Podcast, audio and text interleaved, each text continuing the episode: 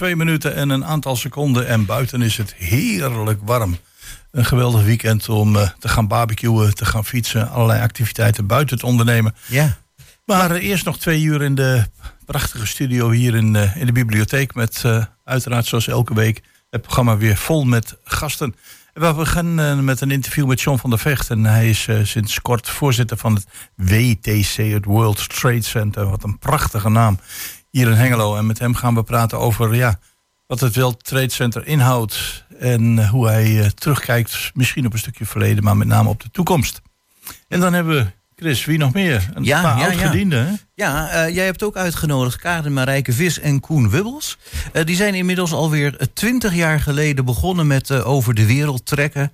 Uh, ja. Zo van, nou ja, het, uh, zeg maar het huistuin, boompje, beestje, toestanden... Ja. wilden ze niet meer een baan. Uh, ze zijn gewoon de wereld ingetrokken met een, eh, ja, met een jeep... die nog wel eens kapot ging, heb ik inmiddels begrepen. Een, Land Cruiser. Een Land Cruiser. ja. We hebben fantastische verhalen gehoord. Ja, we zijn ondertussen weer een tijdje verder... en we wilden graag de stand van zaken weten. Ja, van en, ja ze zijn in Nederland, dus uiteraard welkom in de studio.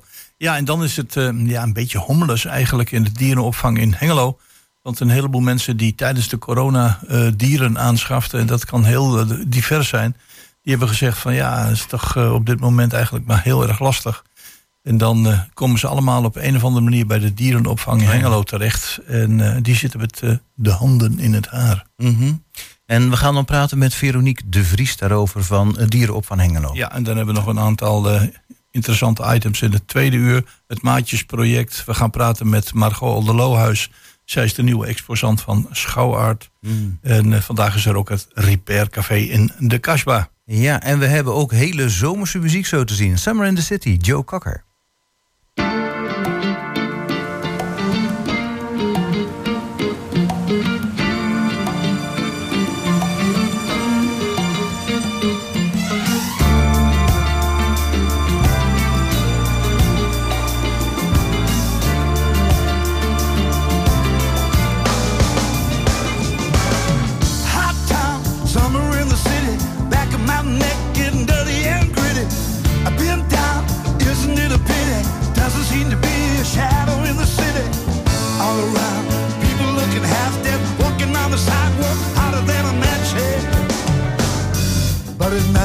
Different world.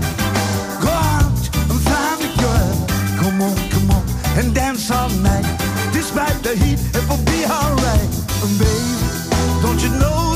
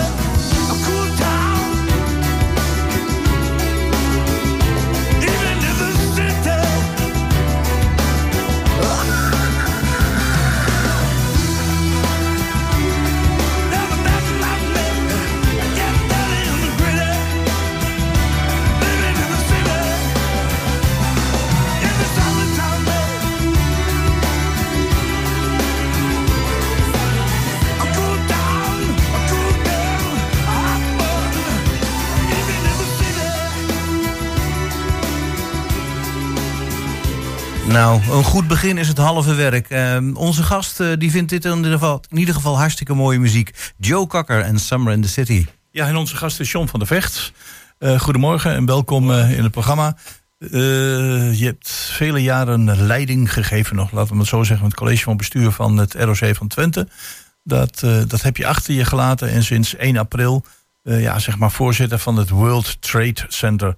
Nou, hemelsbreed liggen ze 100, 150 meter uit elkaar. En eh, daar zit natuurlijk een, een nieuwe uitdaging in. Maar die is ook direct wel gekoppeld, eh, misschien aan het onderwijs, aan studenten. Maar even voor de mensen die het niet weten. Het prachtige naam, World Trade Center. Ja. Wat, eh, en dan met name de vestiging in Twente. Wat, wat doet het World Trade Center? Als je dat kort zou mogen omschrijven. Nou, het World Trade Center is een internationale organisatie. Het hoofdkantoor zit in Amerika. Het heeft vestigingen in eh, eh, bijna 300 landen, geloof ik. Ja, en eigenlijk is het een platform waardoor je veel met eh, handel kunt drijven met eigenlijk andere landen in de wereld. En Ja. waardoor je ook heel makkelijk ingang hebt in die landen. Omdat elk World Trade Center op die plek weer ingang heeft in dat land. Net zoals wij ingangen hebben in Twente of in het oosten van Nederland. Ja, want, ik kan me voorstellen dat je ondernemer bent hier eh, in Twente. En je wilt expanderen. Ja. Of je zegt ik wil handel drijven met het buitenland. Maar ja, ik heb vroeger op school een aantal woorden Engels geleerd. En meer is mijn kennis niet. Is dan het World Trade Center een, een, een plek waar je terecht kunt voor expertise op het gebied van handel, drijven onder andere, of gebruiken en gewoontes van andere landen? Ja, ja we, we, doen, eh, we hebben vier takken. Maar één daarvan is dat een bedrijf zegt: ik wil naar een bepaald land of een bepaalde regio. Is dat wat voor mij? Dan kunnen ze ook een scan doen van: is Ja. dat echt wat voor hun? Zit daar wel aantrekkelijkheid in voor zo'n bedrijf? Daar wordt ook echt gebruik van gemaakt. Veel gebruik van gemaakt. Eh, we doen ook wat wij eh, noemen inkomende bedrijven. Er zijn ook veel bedrijven die willen in Nederland iets gaan doen. Ja, Maar die zitten dan te kijken, ja, waar, waar kan ik heen? Dus die hebben bijvoorbeeld, eh, er zijn een aantal bedrijven die bij ons een kantoor in het WTC hebben. Vaak maar één of twee mensen, maar die, dat het beginnen om in het land te beginnen. Die gebruiken het WTC als platform om in Nederland te beginnen. En een heel grote tak is de expats. Dus Ja. eh, mensen die uit het buitenland, die nog een vergunning moeten hebben, die die huisvesting zoeken. Die wel eens willen weten, wat zijn het nou voor mensen die Twente? En eh, waar moet ik mijn zoon of dochter op de voetbalclub doen? En eh, waar, eh, waar moet ik verder naartoe? Dus die zich thuis moeten voelen in Twente. Daar Kun- doen we ook heel veel aan. kun je, Oh, kun je oké. een, een, een aantal geven hoeveel expats Twente kent? Ongeveer? Of, of tenminste die Ja, bij op een gegeven moment ben je geen expert meer. Ze zijn niet vaak tijdelijk, maar even om een beeld te hebben. Wij hebben zo'n beetje eh, vorig jaar, dat was echt een topjaar, 2000 eh, gesprekken gehad met mensen die Zo. hier naartoe komen, die hier een plek zoeken. Dat is bedrijven, maar bijvoorbeeld ook UT en Saxion. Hè? Dat zijn ook grote gebruikers. Internationale mensen die daar komen werken. Ja. ROC wat minder. Maar ook het onderwijs is een eh, grote gebruiker. eh. En Hmm. en is dan met name de regio Twente, want de regio Twente is bij een heleboel eh, mensen uit het buitenland niet zo bekend. Kijk, als je vraagt aan de gemiddelde expat eh, welke stad die kent, dan, nou, dan komt Amsterdam, Rotterdam en dan, eh, Ja, dan daarna ja. houdt het op. En dan, ja, dan als je zegt van, god, er is ook nog een grote plaats in de buurt van de, de Duitse grens. eh, en die heet Hengelo of Enschede, dan, dan eh, ja, ik wil niet zeggen dat ze afhaken, maar dan zeggen ze, oh, Nee, nou misschien de FC Twente. Dat we nog Ja, kennen. ja, Het zou ja, mooi Oh ja, zijn. ja, ja precies. Maar is, is, is het dan zo dat het World Trade Center ook een hele belangrijke rol speelt voor het oosten van Nederland? Ja, wij zitten. eh, kijk, het is WTC Twente. We doen ook veel in Twente. Maar we doen ook wel veel in heel Oost-Nederland. Het, eh, onze buur is Leeuwarden aan de ene kant. Daar is een WTC. Of Arnhem-Nijmegen aan de andere kant. Dus dat betekent dat je wel een grote regio hebt. Dus eigenlijk Zwolle, Apeldoorn, Deventer, de Achterhoek, het deel van eh, eh, naar het noorden toe hoort er eigenlijk ook bij. Ja. Ja, en er zitten natuurlijk ook veel bedrijven die al georiënteerd zijn op eh, Twente. Als je kijkt in de Achterhoek, Nedap of andere bedrijven... die zijn al georiënteerd op de UT, Saxion. Ja. Ja, dus die komen van nature in Twente. Ja, het doet mij trouwens ook heel erg denken aan ehm, de, de ontwikkelingsmaatschappijen. Regionale ontwikkelingsmaatschappij Oost bijvoorbeeld. Eh, die, eh, die zoekt ook contact met bedrijven onderling in het algemeen. En die probeert ook eh, ja, vernieuwingen en zo door te voeren. Hebben jullie daar ook contacten mee? Ja, ja ik ben zelf recent al bij OostNL geweest in Apeldoorn.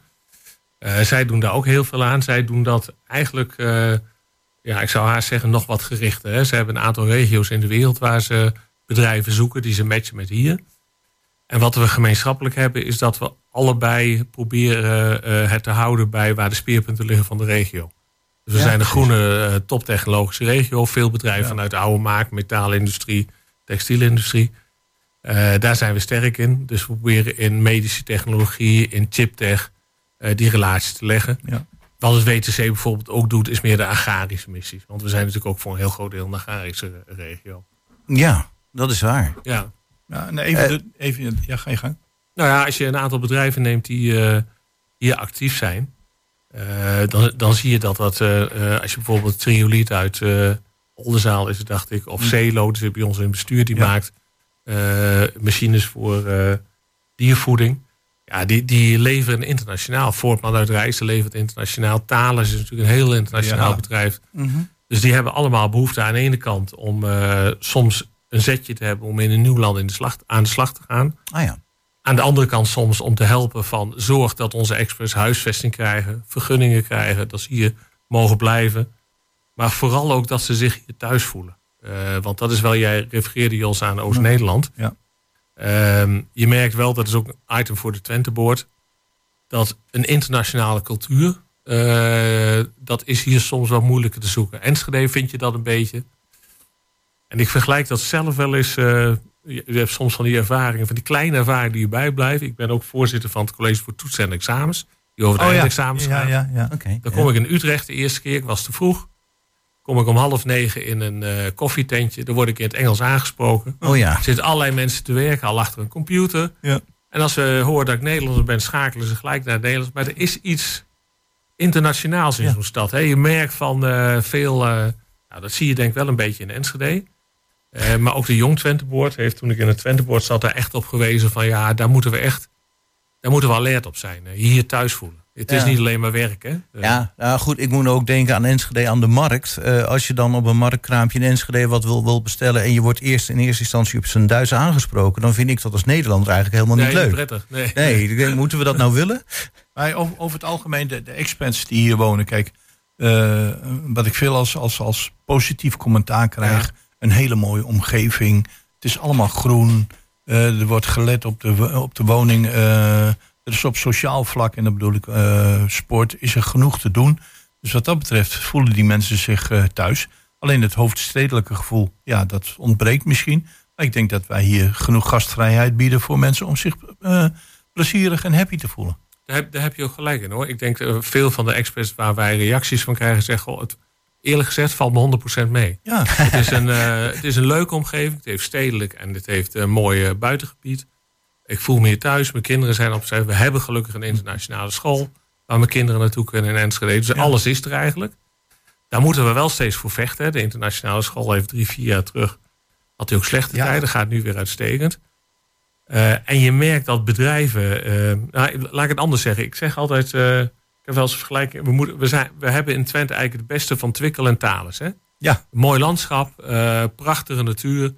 En we hebben internationale bedrijven. Maar die zitten wel te springen om werknemers. Als je ziet hoe Thales wil uitbreiden, hoe VDL moet, moet uitbreiden. Hoe, ja, en Nou ja. die mensen hebben we niet in Twente. Hoeveel willen ze uitbreiden dan? Want eh, dat weet ik eigenlijk niet. Thales. Nou, eh, Thales met een paar, eh, zoekt echt een paar honderd man voor de komende jaar. VDL zoekt, ik dacht, 500 man. ja. Een bedrijf als Voortman en Rijs zit volgens mij al over de duizend eh, medewerkers. Zoekt ook mensen.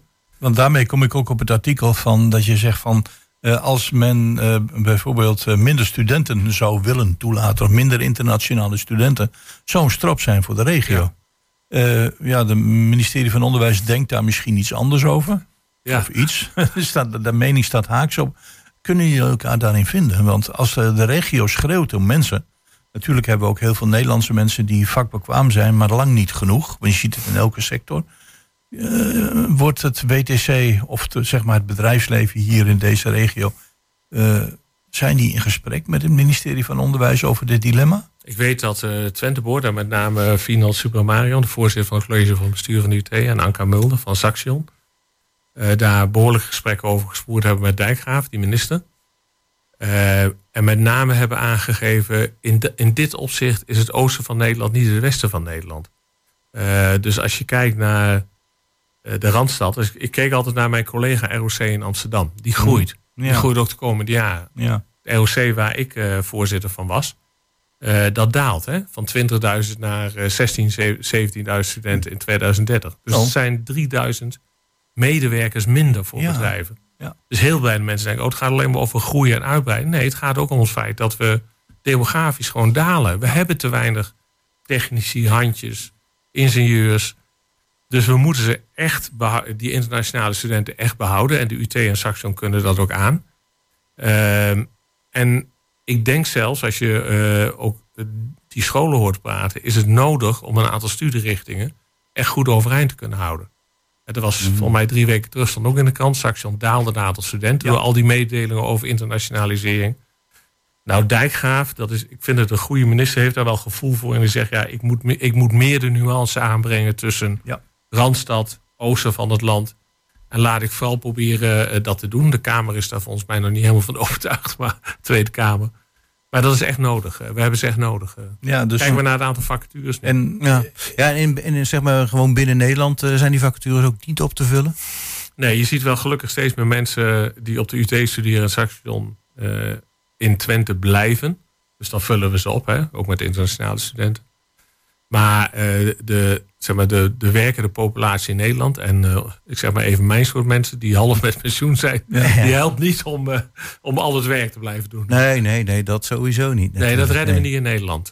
maar, en, Nee. en, de, en het WTC eh, kan daar een brugfunctie in, eh, in vervullen tussen Ja. onderwijs en bedrijfsleven? Er Of komt moet heel veel- eigenlijk wel. Kijk, er komt heel veel kijken. Als je wilt werken in Nederland moet je vergunningen hebben. Dus er moet dus contact met de IND. Nou, ik zal niet in alle details gaan. Nou, daar heeft de WTC gewoon, omdat ze dat voor veel bedrijven en universiteiten zo doet, heel veel ervaring mee. We hebben hier een eh, vestiging van het IND gelukkig. Die hebben we ook al de laatste jaren kunnen Hm. behouden hier. Eh, daardoor kun je snel als expert hier aan de slag. Hm. We helpen bij het vinden van huisvesting. Maar wat we ook doen is gewoon een aantal middagen welkom. Je thuis voelen, even wegwijs maken. Wat moet je doen? Ehm, ja, n- n- nou zeg je ook, eh, je hebt misschien al een beetje aangegeven van eh, we hebben inderdaad meer handjes nodig. Eh, we willen dus graag studenten uit het buitenland. En dan wil je ook graag dat ze blijven. Je gaf al aan van nou ze blijven, maar blijven er nou ook echt veel hangen? Dat ze er ook blijven werken. Niet dat ze hier een paar jaar studeren en misschien een jaartje werken en dan weer naar hun eigen land gaan. Want dan heb je er ook niet zo heel veel aan, toch? Eigen Twente Sander Schimmelpengen had daar laatst een stukje over Ja. van. Dus ze gaan allemaal weg. Niemand Nou ja. stak zijn hand op in de zaal. En toen heeft eh, het onderzoeksbureau van Twente heeft een eh, analyse gedaan. En die constateert het omgekeerde. Van de, eh, uiteindelijk blijven er eigenlijk best veel studenten in Twente. Eh, Niet dus- meer dan de helft? Of? Nee, ik denk dat het onder de helft zit nog. Ik dat denk wel, 40 maar- procent eh, eh, Oké. blijft. En dat, kijk, je moet er altijd op letten, waar heb je het over? Het ROC, de mbo blijft standaard in groot Twente Ja, die eh, de uitzonderingen daar gelaten. Saxion blijft er ook al veel meer. HBO blijft ook al veel meer in groot Twente. Ja, de UT is dat minder. En dat zeg ik dan als eh, geboren in Zwolle... die zelf 20 jaar in het westen heeft gewerkt... en 20 jaar in het oosten. Hè. Dus ik vind het ook niet slecht Mhm. als je een aantal jaren na het, eh, eh, ergens anders werkt in het westen van het land. Als je dan maar weer terugkomt, hè? Als je maar terugkomt. Ja. Hukketukkers, eh. maar je ziet ook wel veel mensen terugkomen hoor. Maar als ik het zo beluister, want eh, we moeten zo langzamerhand eh, gaan afronden. Ehm, liggen de uitdagingen genoeg? Ook voor Ja. een bestuurder, maar ook voor het bestuur op zich. Eh, waar ligt het speerpunt in de komende jaren? Ik denk dat het speerpunt ligt. eh, er zijn eh, mooie ontwikkelingen, bijvoorbeeld de spoorzone Enschede-Hengelo. Eh, en wat daar moet komen. En vanuit de gemeente is een sterke behoefte. Help ons verder als we iets willen met die internationale ontwikkeling. Om vooral in die expertkant kant, de werknemers, de talent wat we zoeken, om daar vooral als WTC je kansen te benutten. We doen al een project voor de Twente Board, Happy to be in Twente. Nou, de titel geeft aan waar het om gaat. Ik denk vooral het zorgen dat we genoeg mensen hierheen trekken en dat ze, hier ons, eh, dat ze zich hier thuis voelen. Maar dan komt bij mij eh, automatisch de vraag op, tenminste die speelt al een hele tijd, huisvesting. Ja. Hm. Hoe, hoe wordt dat aangepakt? Want er mag niet al te veel gebouwd worden, maar men wil wel graag bouwen. En met name voor die groep mensen. Hoe, is de situatie daar? Eh, Nou, die, die is ook voor, kijk, die is voor iedereen niet makkelijk in Nee. Twente, maar is voor expert ook niet makkelijk. Dus eh, niet zelden dat ze eh, vier weken voordat ze komen nog niet weten of ze al een huis hebben. En dat is Mm. echt last minute work. ja. Hangt er wel een beetje af van welk niveau de baan heeft, welk inkomen. Hè. Dat, vaak is het ook nog gemeubileerd. Dus dat, dat, dat is wel puzzelen. Ehm, ik denk wel dat we daar betere afspraken over moeten maken met bedrijven, maar ook met ontwikkelaars, vastgoedmensen. Dat we een aantal woningen hebben die we flexibel kunnen inzetten. Ja. Kijk, wat we vaak vergeten is dat, eh, dat geldt trouwens ook voor studenten, mensen inmiddels graag in Twente blijven of naar Twente komen, omdat we inmiddels ook een aantal bedrijven hebben, grotere bedrijven, waar het leuk is om te werken. Eh, dus je hebt, vroeger had je in Twente, toen ik hier begon in Twente, eh, tien jaar terug, hadden we maar weinig bedrijven met meer dan 500 werknemers. Nu hebben we echt een behoorlijk aantal bedrijven wat meer dan 500 werknemers is. En je kunt net zoals in Brainport in de Brabant, kun je ook best vier jaar bij Demcon werken, vier jaar bij Thales, vier jaar bij VDL. Dan kun je gewoon in Twente blijven. Bij Voortman. En dat zie je steeds meer gebeuren. Daarom blijven ze ook graag in Twente. Goed, een optimistische John van der Vecht. Tuurlijk. Ja. Benoemd 1 april als eh, bestuursvoorzitter van het eh, WTC, World Trade Center. Ik ga je binnenkort nog bezoeken, want het lijkt me heel uitdagend om daar eens een keer eh, rond te lopen. Eh, bedankt voor je komst naar de studio. Succes de komende tijd met alle projecten. En eh, ja, laten we gewoon Twente proberen op allerlei manieren op de kaart te houden. En vooral in de positieve zin. Ja, laten we dat met z'n allen steunen. We zijn blij met de steun van de gemeente Hengelo en de, onze licentiehouder eh, formeel van het WTC. En graag. Dus kom graag een keer op bezoek. Doe ik. John van der Veeg, bedankt. Dankjewel.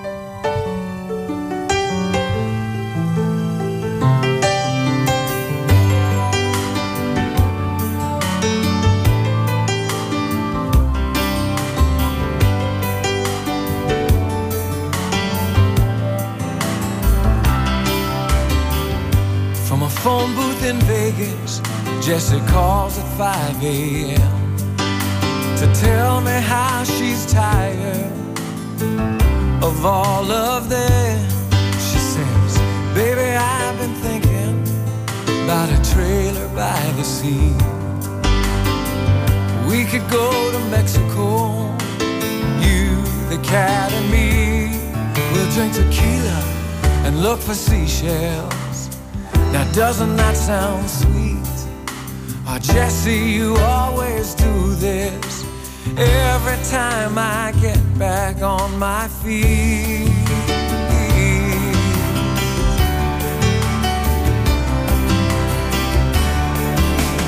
Jesse, paint your pictures about how it's gonna be. By now I should know better. Your dreams are never free.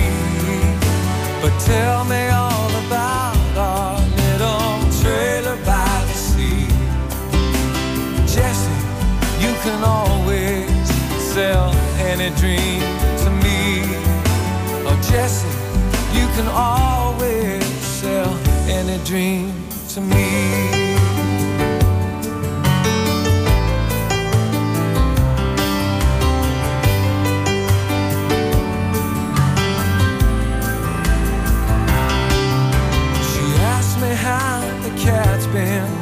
Say, Moses, he's just fine. But he used to think about you all the time.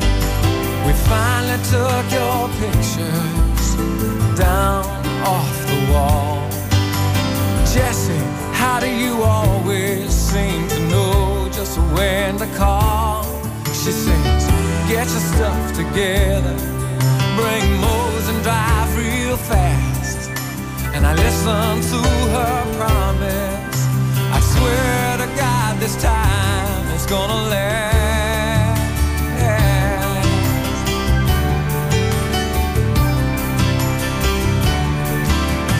Jesse, paint your pictures about how it's gonna be.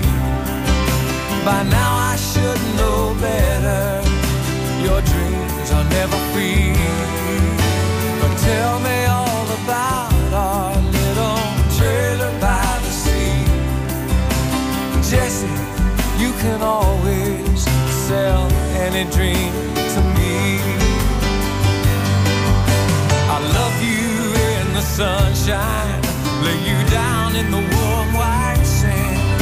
And who knows, maybe this time things will turn out just the way you planned.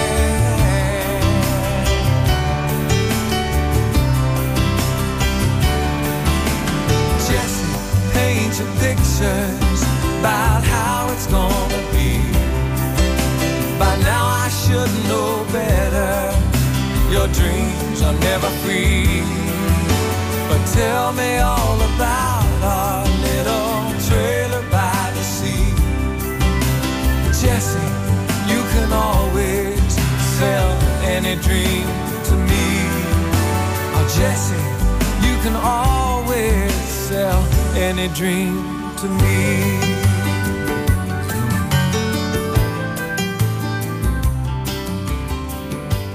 Ja, Joshua Caddison en Jesse was dat. Ja, en dan zijn ze weer terug hier in Ja. Hengelo. En dan zitten ze weer in de studio tegenover ons. Eh, de mensen met de Land Cruiser. Al twintig jaar onderweg. Prachtig. En eh, iedere keer als ik de verhalen lees over, eh, over jullie belevenissen. Want het, ja, het boek eh, over Zuid-Amerika.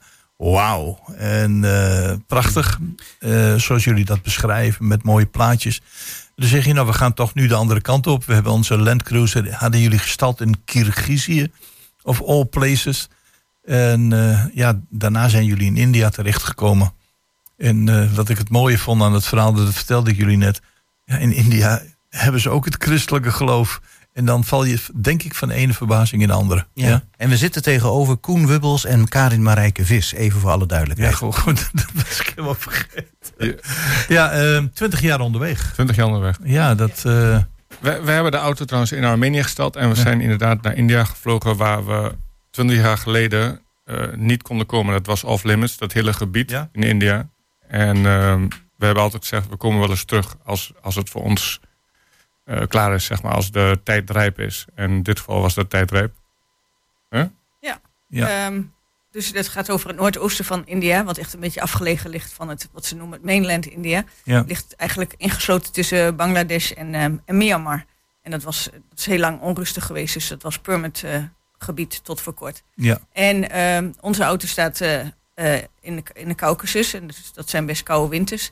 Dus die wilden we graag overslaan. Dus dit was gewoon een mooie combinatie om eh, naar Noordoost-Indië te gaan. Wat, waar, eh, de winter is daar de beste tijd van het jaar. Ja. En ehm, via via is het gelukt om... eh, we hadden het plan om daar een motor te kopen en dan met de motor rond te rijden. Koen heeft van vroeger uit nog zijn motorrijbewijs. Maar via een vriend, via via konden we een motor lenen van een meneer die zelf gewond was. En ehm, zelf dus niet meer zijn motor kon gebruiken. Dus dat waren twee Royal Enfield Bullet, had hij daar staan. Maar ja, goed, ik kan niet rijden, dus we hadden er maar eentje nodig. en eh, ik achterop bij Koen. En hebben drie maanden door Noordoost- Noordoost-India gereisd. En dat zijn zeven staten. En dat is, een, dat is het leuke van dat gebied. Het is echt een verzameling tussen eh, gebieden waar heel veel hindoes wonen. eh, een deel waar moslims wonen. Een aantal staten zijn overwegend eh, christelijk. Mhm. Nog van het, uit de tijd toen de Engelsen daar zaten. En een eh, deel is ook nog inheemse. Maar ik, ja, en, en dat, die, die combinatie dat maakt het natuurlijk heel erg spannend allemaal. Het, ma- dat maakt het gewoon heel leuk en af, afwisselend. Ja, Ja, ja. Je, ga- je, ga- je gaat van tempels naar heel veel kerken. En ehm, ja, bij de inheemse, of ja, de inheemse moet ik zeggen, eigenlijk de animistische groepen, want het zijn allemaal inheemse daar. Maar eh, de mensen die nog animistisch geloven aanhangen, ehm, ja, die hun eigen, dat is vaak wat minder tastbaar of zichtbaar, hè, maar eh, ja. die meer in natuur eh, geloven. Ja, nou, dan hoor ik al heel wat geloven voorbij komen. Eh, hebben jullie daar nog in verdiept? Wat is bijvoorbeeld dat animistische geloof? Ik heb er nog nooit van gehoord. Het animistische geloof is eigenlijk wat alle eh, Wat ze in het Engels het paganism noemen. Wat wij vroeger hier ook hadden. Beeldjes eh, op een steen zetten en daar een kaarsje bij branden. De- nou, of het geloof in natuurgeesten. ja. Oh, dat zo. Eh, De, zon komt ons en hij verwarmt ons. Dus het zal wel een god zijn. Precies. Een beetje dat idee. Ja, ja, oké. ja, Ja. ja. Ja. En dat is op zich een logische gedachte. Of Ja. het is onweer, er zal wel iemand boos zijn. Dus Ja. eh, er moet van, eh, Ja. van alles gebeuren. Ja. En ik denk dat het ook de basis is van een heleboel religies. Het- De, de natuur, de ja, sterren, precies. de, De, de maan, oorsprong, de zon, ontstaan van de warmte, de stormen, noem maar op. We Eh, zijn geneigd om het als overkoepelende term te gebruiken voor de religies die al bestonden voordat de grote religies. ehm, Ja, oké. Zo'n Ja, ik had van de term nog nooit gehoord, maar dankjewel. ja. Maar, hè, maar dat kan dus heel eh, lokaal bepaald zijn in wat voor geesten ze geloven. Of eh, op wat voor manier ze vormgeven middels rituelen. Mm. Dat is niet een eenduidig iets. Dat verschilt misschien wel per stam. Ja, misschien kun je het ook in de verte nog vergelijken met wat de Grieken hadden. Ik bedoel, die hadden ook een heleboel goden. Eh, maar dat was misschien alweer wat verder ontwikkeld dan waar we het nu over hebben. Maar Ja, dit is. er- maar je hebt bijvoorbeeld het Winti in Suriname, is een bekende. Hè, die geloven ook in eh, natuurgeesten, bosgeesten. Mm. Ehm, en ja, elke stam geeft op zijn eigen manier invulling aan. Dat is niet zo heel makkelijk samen te vatten als... eh, Ik, ik, Nee. eh, ik- maar goed, omdat jullie dus reizen, is het ook wel heel leuk om die verschillen ook te zien, denk ik. ja, ja. Ja, ik heb Ja. daar eens ooit een boek over gelezen. En iemand die zei van... We hebben de tien geboden niet nodig... om aan iemand duidelijk te maken... dat je met de vingers van andermans af moet blijven. Ja, dat is ook zo. Dat is natuurlijk wel heel veel gedaan en er gebeurt nog steeds heel veel. Ja. Ehm, en, en, en in India zijn dus veel van de eh, oorspronkelijke bevolking zijn bekeerd door de christenen. Dus ehm, sommige plekken zijn dat met name de baptisten. Hele grote kerken. En dan was er nog een andere, ook meer een evangelistische. Ik ben even vergeten welke dat was. Maar in elk geval, die, eh, die mensen zijn Ah, echt... gigantische eh, kerk. En ja. ontzettend veel nieuwbouw, ook daar in de, in de zuidelijke staat Manipur. Eh, ja, daar vielen we echt onze mond open, zeg maar. Als je daar zo'n kleine bergdorpjes binnenrijdt... en het hoogste punt op zo'n bergtop staat er een gloednieuwe gigantische kerk. Maar Ja. wij- wij- want, Net een paar jaar oud. want ik denk dat Ja. wij eh, al een heel... De gemiddelde Nederlander dan... eh, een, een heel verouderd beeld hebben van India.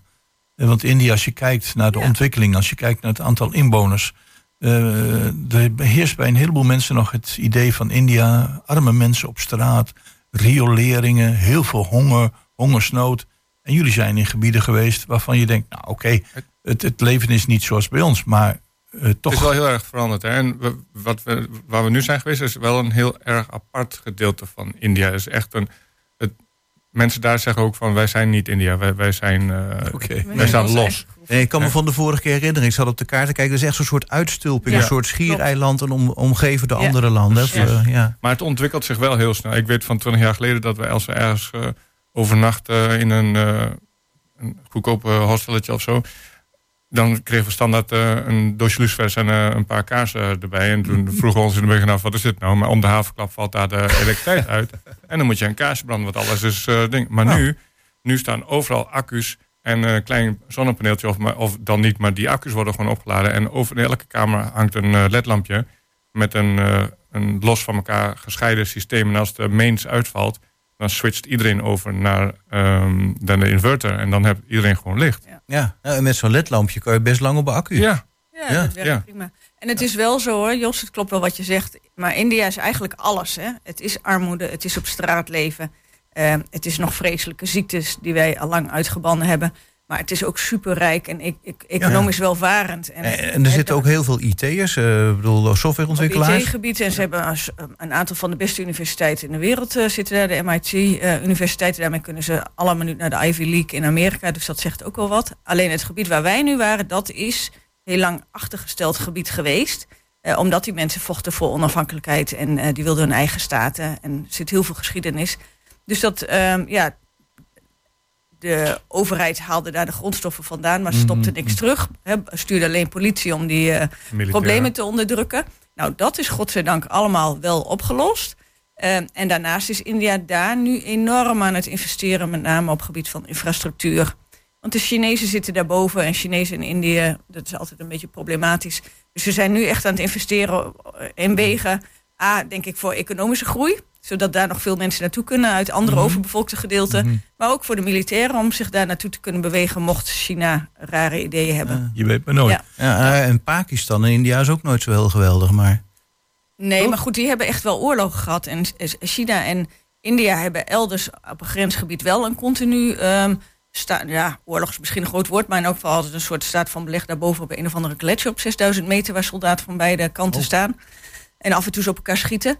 Maar Noordoost is ook een. Ja, bijna al die landen hebben wel disputed areas. Hè, grensgebieden waarover die ze allebei claimen. En dan is het maar net wat is de status quo, bij Ja. wie hoort het. En als je en het zo daar is zegt- een gebied bij India Ja. en, en China zegt dat hoort bij Oh. ons, dat hoort bij Tibet. Ach, Ja, dat, dat is ook ja. heel boeddhistisch. Oh ja, heel Tibet is ook zo'n herkenbaar. gevoelig Ja, punt. dat, ja. dat ligt heel erg te, ja, dezelfde religie, dezelfde soort tempels.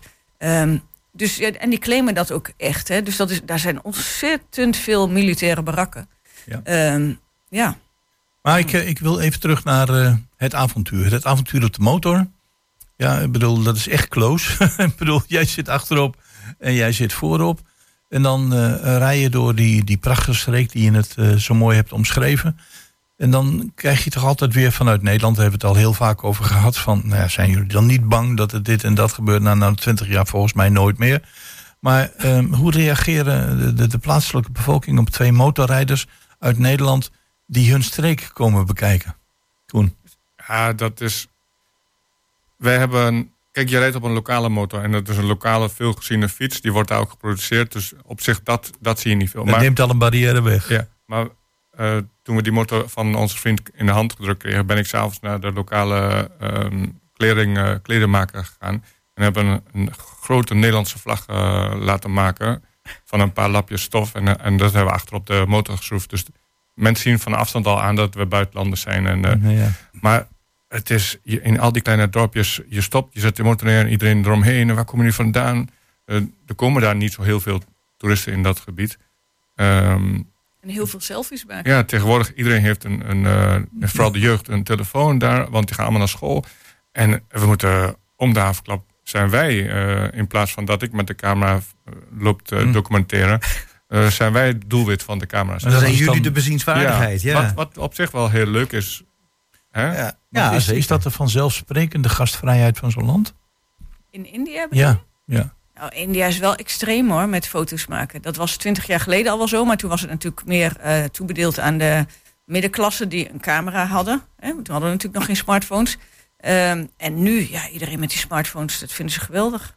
Ja, de, de gastvrijheid, ja. Dat, voor dat gedeelte is het... ehm, ja, wij werden echt wel blij verrast. Door de, de vriendelijkheid van de mensen. En de, het voelde echt weer als een warm bad. We landen daar in, Guwahati. En eh, de geuren en de kleuren en de, de, de, alles op straat. En eh, dat gebied na de corona was al verstoken van toerisme... wat op de mainland was. Van buitenlandse, wel inlands. Ehm, maar als we daar...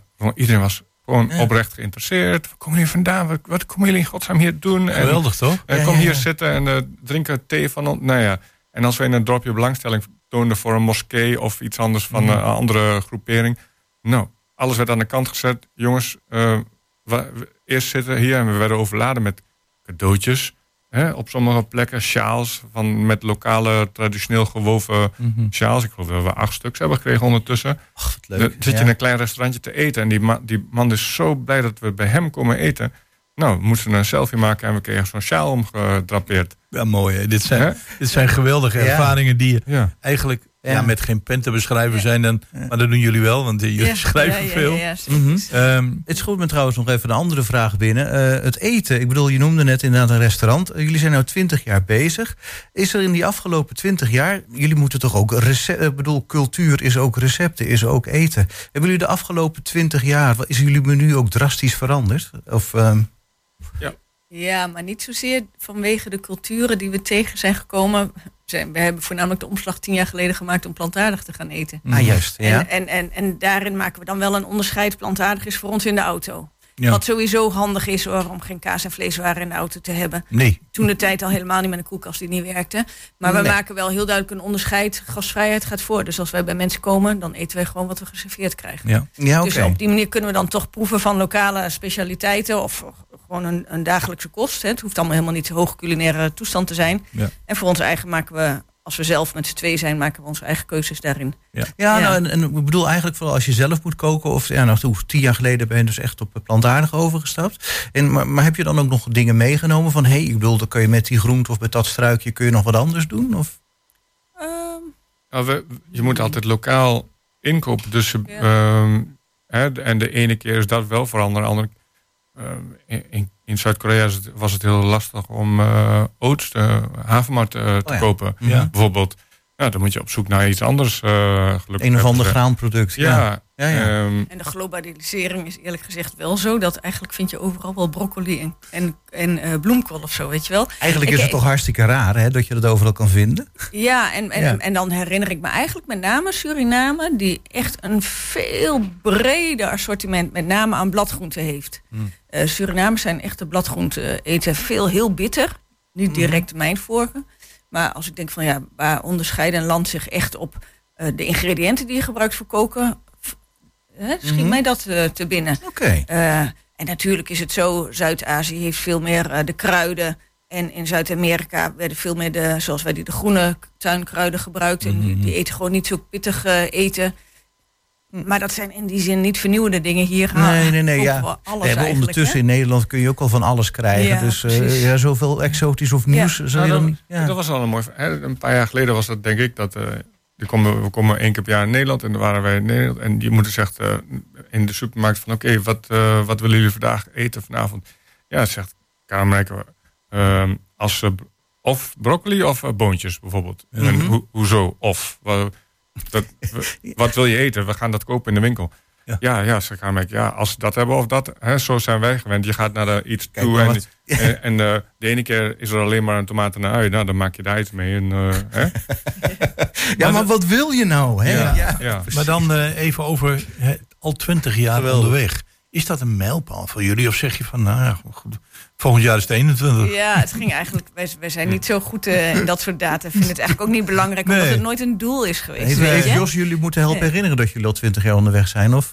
Nee, maar dat, dat, dat, dat kom je tegen in, de- in, in, eh, in de berichten. Maar dan denk ik van, Ja. ja, volgend jaar 21. Ja, precies. Nou, het was dus eigenlijk zo dat we een paar dagen, of 31 mei, een lezing gaven in de bibliotheek in Oldenzaal. Ja. En eh, dat, het was eh Koens vader die ons erop attendeerde. Maar jullie zijn nu toch 20 jaar onderweg? En dan zeiden oh ja, dat is ook zo. En toen kwam er de volgende dag een berichtje op Facebook van... nou, Ja. laten we daar ook maar even melden dat we 20 Ja, jaar ja, onderweg ja, zijn. ja, ja, ja. Nee, we hebben in het verleden hebben we wel eens van tevoren gedacht... oh, we zijn vijf jaar onderweg of tien jaar, zullen we daar iets bijzonders doen?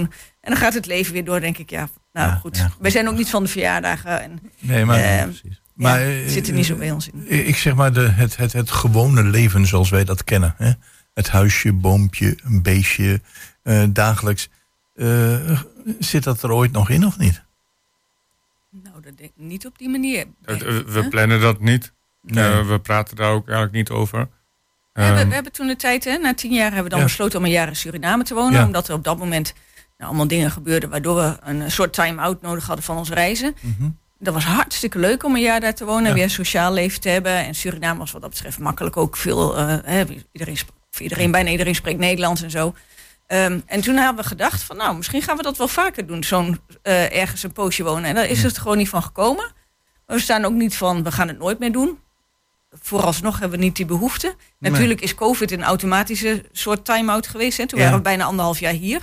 Dus eh, we hebben eigenlijk. En daarna was het ook nog best wel lastig met eh, landsgrenzen die gesloten bleven. Dus eigenlijk hebben wij veel meer een drang om juist weer wat meer echt vorm te geven aan, aan dat overlanding. Want het is de, los van COVID heel gefragmenteerd geweest. Omdat we die lange winters wilden ontwijken in Centraal-Azië. En dan gingen we weer wandelen. Nou ja, toen kwam COVID. Dus het zou ook wel fijn zijn als we gewoon weer eens een periode echt met de auto een langere reis achter elkaar kunnen maken Ja, op dit moment. We, we, Maar, we, eh, we moeten zo langzamerhand eh, gaan afronden. Maar ik heb nog één vraag of, eh, die, mij, eh, die mij bezighoudt. Denk je van... ehm, jullie hebben een paar prachtige boeken geschreven. Echt wauw. Ja, jullie schrijven veel eh, op, de, op de Facebook-site en online. Eh, op, op pad en omwegen. Maar eh, het derde boek, is dat al klaar? Ja, nou, het is niet klaar, maar het is wel in de maak. Ja? En het streven is om het in het najaar weer zo'n crowdfunding voor te doen. Ja. Ehm, dat, daar hou ik het even bij streven. Dat is Ja. wel echt het plan, maar er moet nog wel wat werk verzet worden. Maar het is, het is ver in de maak. En dat zeker. wordt daarin beschreven? dat zal eh, onze periode in en rond de Amazone zijn. Dus het noorden van Brazilië, de Transamazonica en de Guyana's, inclusief Suriname, waar Ligt al even achter jullie dan, hè? Ja. Ja, het is een vervolg op omwegen, hè, wat echt het zuidelijkste punt van Zuid-Amerika eh, beschreef. Ja. Dit wordt dan echt een, eh, een boek over en rond het Amazo Amazonegebied.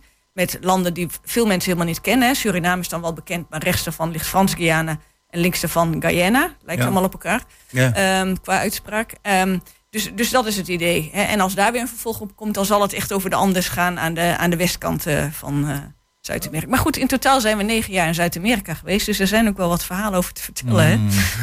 Oké, Ja. nou in ieder geval eh, super dat jullie even tijd hebben gevonden om naar de studio te komen. Ja, als onderbreking van je reis. We blijven jullie uiteraard plezier. volgen. Eh, hoe dan ook, het zij telefonisch, het zij eh, op een andere manier via Facebook. Eh, blijf gezond. Doen we. En Dank wat ons wel. betreft graag tot een volgende keer. Koen Wubbels en Karin Marijke Vis. Oké, Dank jullie wel.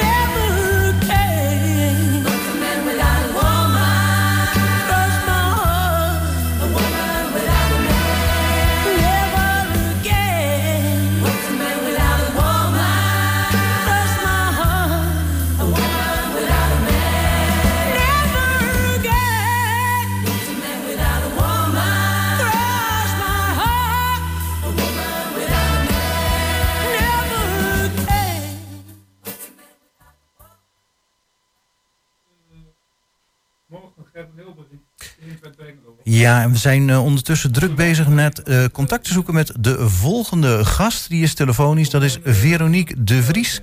Die is van Dierenopvang Hengelo en we hebben er nu aan de telefoon. Goedemorgen Veronique.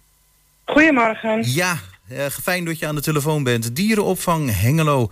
Ehm, er stond een paar dagen geleden, of bijna een week geleden... in de Tubantia een heel artikel dat eh, ja, de dierenopvang... niet alleen jullie eh, dierenopvang, maar eigenlijk heel veel dierenopvangen... chockvol zitten, omdat eh, ja, heel veel huisdieren, honden, konijnen... eh, in coronatijd zijn aangeschaft. En ja, dat het toch een beetje lastig was om die dieren te verzorgen, hè? Ja, nou ja, verzorgen. ik denk natuurlijk in coronatijd hadden mensen heel veel tijd. En ehm, ja, en hebben dan ook wel weer dieren aangeschaft. Die, wat nu blijkt, dat, ja, eh, dat ze toch denken van... misschien passen het toch niet bij ons, of welke reden dan ook. En dan moeten ze nu weer kwijt. Hmm. Ja, en dan zit je toch bij een, nou een heel vol eh, opvangcentrum. Klopt, ja, ja. En het is vooral op dit moment merken wij eh, heel erg bij de konijnen. We hebben eigenlijk in jaren niet zoveel konijnen bij ons binnen als op dit moment. Dat is echt bizar. Ja. Ze worden, echt veel ook eh, gedumpt. We hadden in maart hadden wij in één week tijd zes konijnen die door de dierenambulance er, eh, opgehaald zijn. Hmm. Eh, En ja.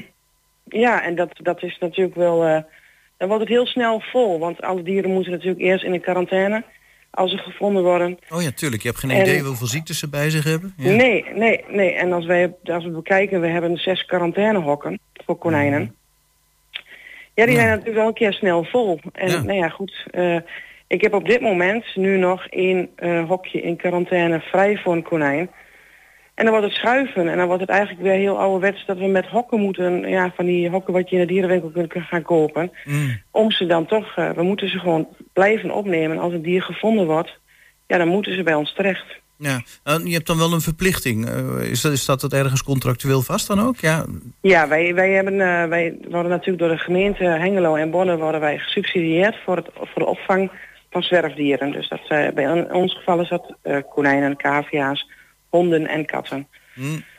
ja, dus nou, die blijven we gewoon opvangen. Ja, nou goed, en dan zit je al vol en dan komen nu de zomermaanden eraan. En dan willen toch Ja. mensen ook een hond, kat of huisdier... eh, ook wel eens stallen in een asiel voor de zomermaanden. Maar ja, dat kan eigenlijk niet dus dit jaar. Ja, nou, we hebben eh, natuurlijk wel mensen hebben gereserveerd. Hè. Die hebben natuurlijk ook een vakantie eh, gepland. En, dus- en dat is natuurlijk ook het is natuurlijk een beetje dubbel. Hè, want we hebben natuurlijk al gezegd, we willen wel een pension hebben. Mhm. Ten eerste natuurlijk om een beetje geld te genereren voor onze asieldieren. Ehm, en natuurlijk voor de mensen ook, hè, dat ze dan ook lekker op vakantie kunnen. Want anders zitten ze natuurlijk met een dier en dan kunnen ze zelf bij wijze van niet weg als ze geen andere oplossing hebben. En nou ja, goed, dit jaar hebben we gewoon eh, ons asiel eigenlijk vol, of ons pension eigenlijk vol. Dus voor de honden, eh, de katten en de konijnen. Ehm, ja, en dan hopen we wel dat, dat, dat het wat rustiger blijft met, met de zwerfdieren. Want anders dan ja, moeten we echt, echt schuiven binnen de opvang. eh, waar plaatsen we ze nog? Eh, Ja, katten ja. kunnen we gelukkig nog heel veel eh, ruimte inmaken. Eh konijnen, ja, nee, als het niet anders is, dan gaan we gewoon met hokken werken. En bij honden, ja, dat is, eh, hopen we dat het gewoon nog rustig blijft. Ja, en je gaf het min of meer zelf al aan, hè? Van oké, je je vangt dieren op die ergens gedumpt zijn of wat dan ook. Mhm. Daarnaast heb je een asiel en reserveer je en daar moet je je inkomsten van hebben. Dus dat is dan blijkbaar ook een beetje een moeilijke afweging van ja, je moet toch ook Ja. hokken vrij houden om nog inkomsten te genereren. Precies, ja, ja dat, dat, dat blijft altijd, eh, dat hebben we eigenlijk nooit zo gehad. Ehm, maar we merken wel dat daar eh, de schoenen wringt. En wij horen hier ook wel, ik hoor natuurlijk zelf van de collega's elders in het land, ook wel dat ze zeggen, ja, wij moeten op een gegeven moment gaan stoppen met pensioen. Om ruimte vrij te maken voor eh, de dieren, zeg maar, de honden, de katten, die of gevonden worden, of mensen die natuurlijk netjes ons benaderen voor afstandsdieren. Eh, ja, nu moeten we ze op de wachtlijst zetten. En we kunnen gewoon echt niet tegen die mensen. We moeten heel veel geduld vragen.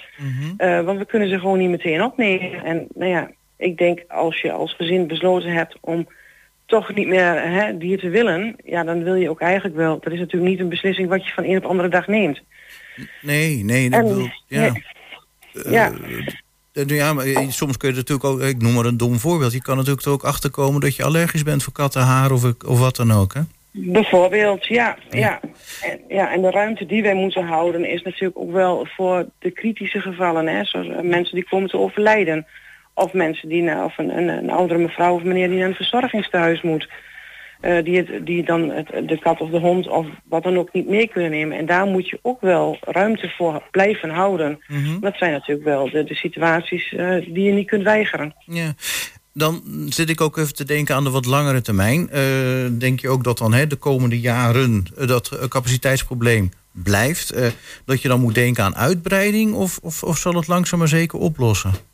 Ik hoop dat, dat, dat, het gaat, dat het heel rustig aan weer rustiger wordt. Dat mensen, en dat, dat is natuurlijk wat we ook graag willen, hè, mensen informeren en hè, uitleggen van luister, kom ook naar ons toe, kijk eens bij ons naar een, naar, een- naar een opvangdier. En dat dan weer rustig naar beneden gaat. Want anders dan, als dit nu nog jaren zo doorgaat, dan wordt het op een gegeven moment wel echt een probleem. Denk ik Ja. niet alleen voor mij, maar voor meerdere Ja. opvangen eigenlijk. Want je kunt ja, een uitbreiden bij ons is gewoon ook bijna... Ja, kijk, je zit op een gegeven moment aan een gebouw... en ook aan de mensen die je natuurlijk eh, hebt om de verzorging te doen... wel Mhm. een keer aan je max. Ja, ja precies. En je moet ook de ruimte, de, het geld en de personen moet je hebben. Dat klopt. Precies, precies, ja. En Ja. dan, ehm, nou ja, dan kun je nog eh, afvragen van nou, ik, eh, we kunnen kan de dieren ook weer, eh, zeg maar, weer zeg maar, ophalen of laten ophalen. Misschien door mensen die wel weer geïnteresseerd zijn. Ja. Maar nu hadden jullie afgelopen zondag een kijken, kijken, niet kopen dag. Klopt, Eh, ja. en dan denk ik van ja, eigenlijk zou het dan leuk zijn als je dan die dieren ook weer kan hè, doorzetten of doorsturen. Ja, het klinkt een beetje on, onbeleefd wat ik nu zeg. Maar, hè, dat- maar dat je ze in ieder geval weer een, een, een leuk thuis kan geven bij een gezin. Maar dan maak Ja. je er een kijken, kijken, niet kopen dag van. Maar dat doen jullie dan ook bewust. Leg uit. Ja, Ja, want natuurlijk een dier is natuurlijk emotie. Hè? Als je natuurlijk in zo'n opvangcentrum met, eh, met een gezin of met hè, wat dan ook eh, komt kijken en dan zie je natuurlijk eh, als eerste zie je al die dieren. Ze zijn natuurlijk allemaal super schattig en heel mooi. En, maar bij elk dier zit een verhaal achter. En elk dier heeft ook zijn voorkeur waar hij dus naar zijn nieuw huisje wil. Mhm. En daar, daar willen wij wel heel kritisch. Kijk, we willen onze dieren heel graag zo snel mogelijk plaatsen. Maar we willen wel zodanig plaatsen dat en het dier gelukkig wordt, maar ook de nieuwe eigenaar. Dat het een goede combi is eh, en niet zomaar impulsief. En toch blijkt dat, dat het niet een goede match is. Nee, precies.